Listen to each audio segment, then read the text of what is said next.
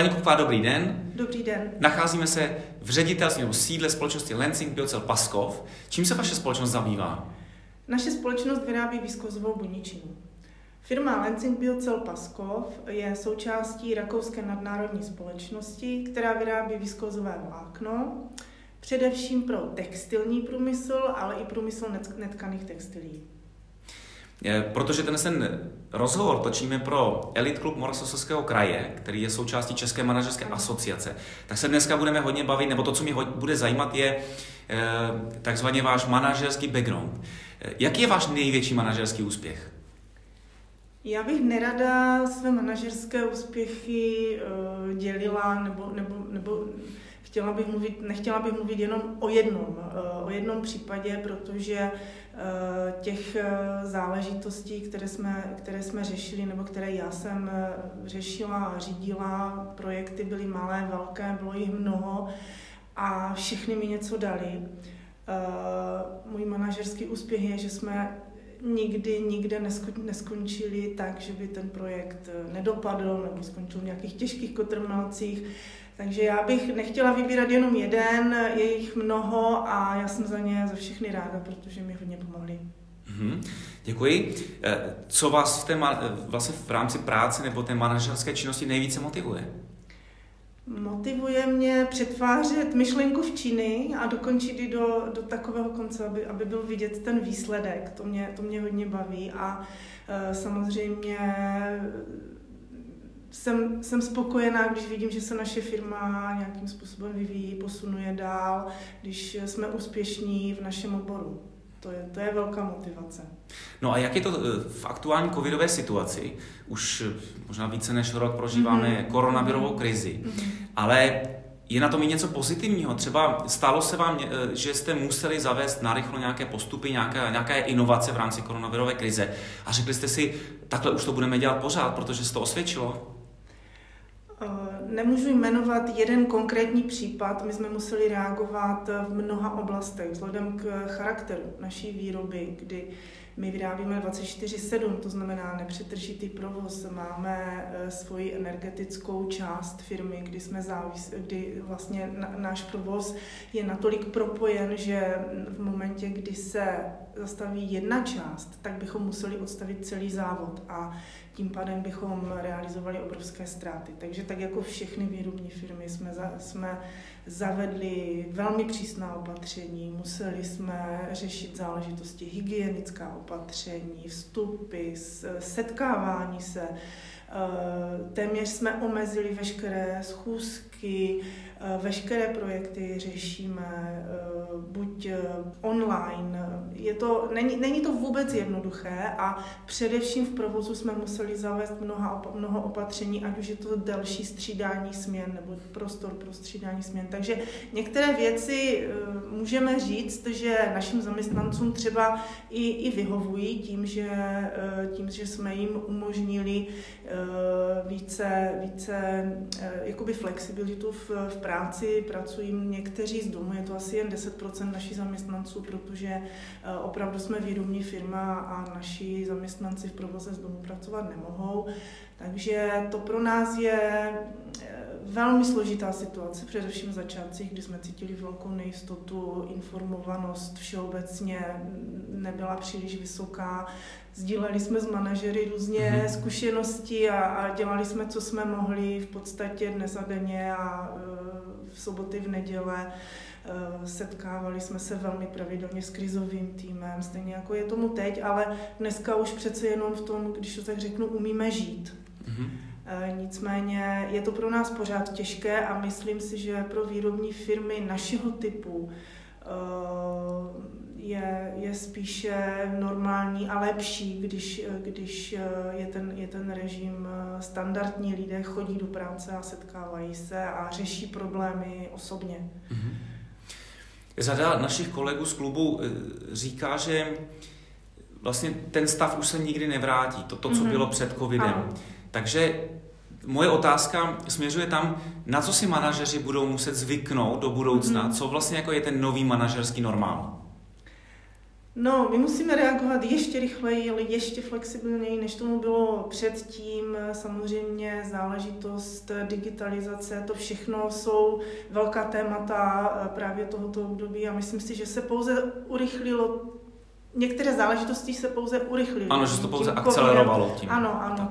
A e, opravdu v našem průmyslu my jsme vždycky měli takové dost fluktuační období, kdy ceny rostly a potom naopak klesly, ale v současnosti mi přijde, že ta období jsou, se střídají rychleji, že tam, že tam těch e, vlivů, která, které přicházejí, je mnoho a my je třeba ani neumíme Nikdy jsme je neuměli předvídat, ale teď je to o to těžší. Takže flexibilně, velmi rychlá reakce, Eh, to si myslím, že je ano. takové velmi důležité. Umění rychlých změn. Jasně.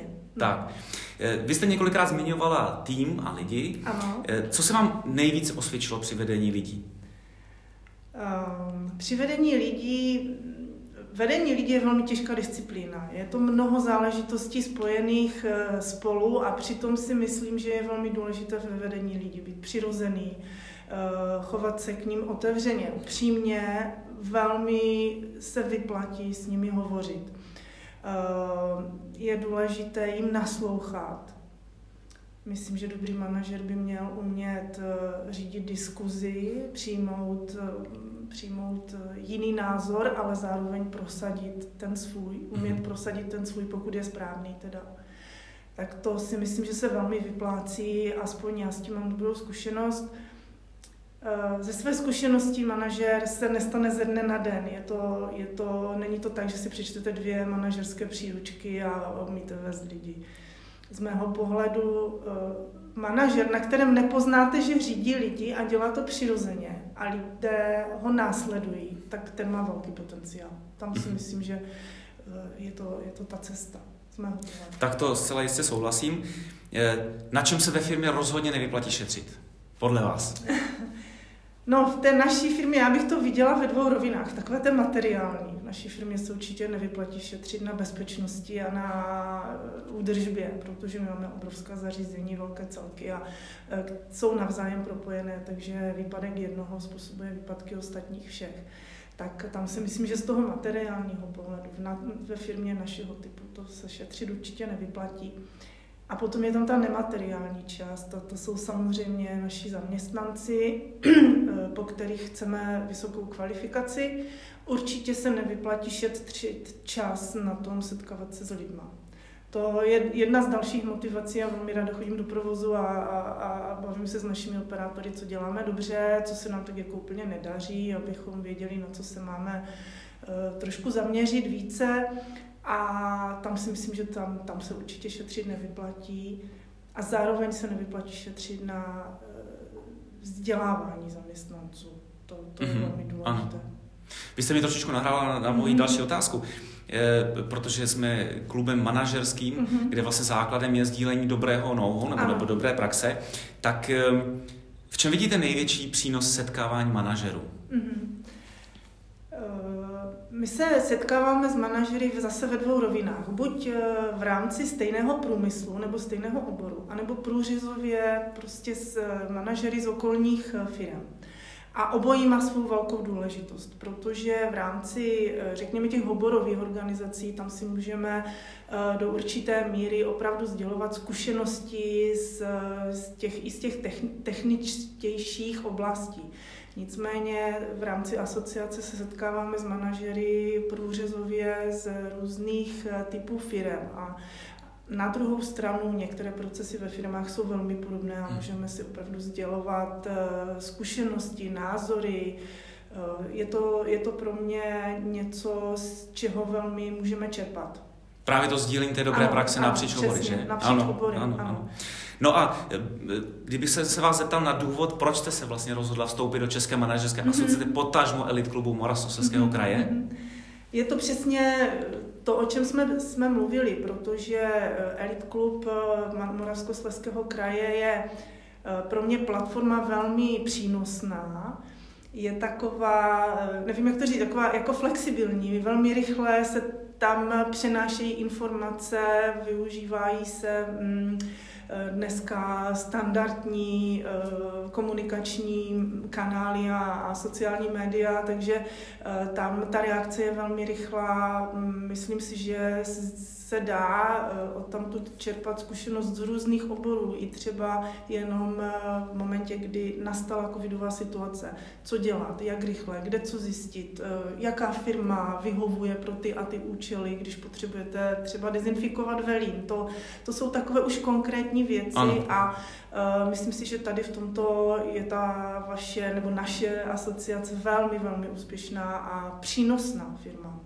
Já musím potvrdit, že WhatsApp skupina, vlastně, kterou ano. tak nějak zmiňujete, ano. je velmi aktivní a velmi ano, živá. Ano, tam, tam, to, tam to funguje, ano. komunikuje se velmi čile a jsou to, samozřejmě někdy reagovat nepotřebujete, protože tam to téma není ale pro vás, ale mnohdy je to sdílení dobré nebo nejlepší praxe. A moje poslední otázka míří e, k vaší vizi kraje. Jak vidíte Moravskoslezský kraj Eh, do budoucna a zároveň, kde vidíte třeba mínusy, ale zároveň vlastně v čem zase jsme dobří. Mm-hmm. Moravskoslezský kraj je pro mě a byl historicky vždycky průmyslovou oblastí a já si myslím, že průmyslovou oblastí zůstane a vidím tady místo jak pro velké firmy, eh, opravdu významné, které všichni v Moravskoslezském kraji znají, ale i pro menší firmy a střední firmy. Tady si myslím, že je velký prostor eh, pro střední firmy, které se zabývají i a mají ve, své, ve svém portfoliu třeba i výzkum. To, to si myslím, že, že je velký prostor a v čem bych viděla, že by se Moravskoslezský kraj mohl zlepšit, to je, řekněme, záležitost služeb. My máme velmi krásné hory, ať už je to na, na stranu Beskyt, anebo, nebo potom směrem k eh, Jeseníkům. A myslím si, že tady máme relativně prostor se zlepšovat, abychom uměli poskytovat služby těm, kteří třeba Moravskoslezský kraj navštíví, chtějí tady zůstat nějakou dobu, aby se tady cítili dobře, aby se tady dobře najedli, napili.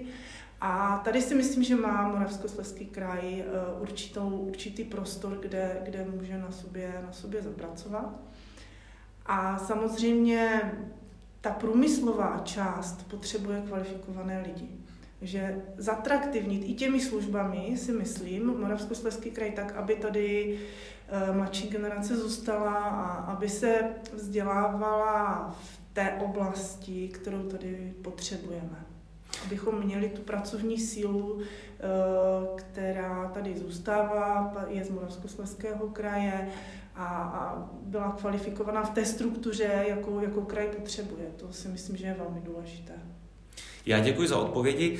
Eh, dnes jsme měli u mikrofonu paní Kateřinu Kupkovou, generální ředitelku společnosti Lansing Biocel Paskov a také členku eh, elit klubu Morasoselského kraje. Děkuji ještě jednou za rozhovor. Já vám taky děkuji za příležitost s vámi hovořit.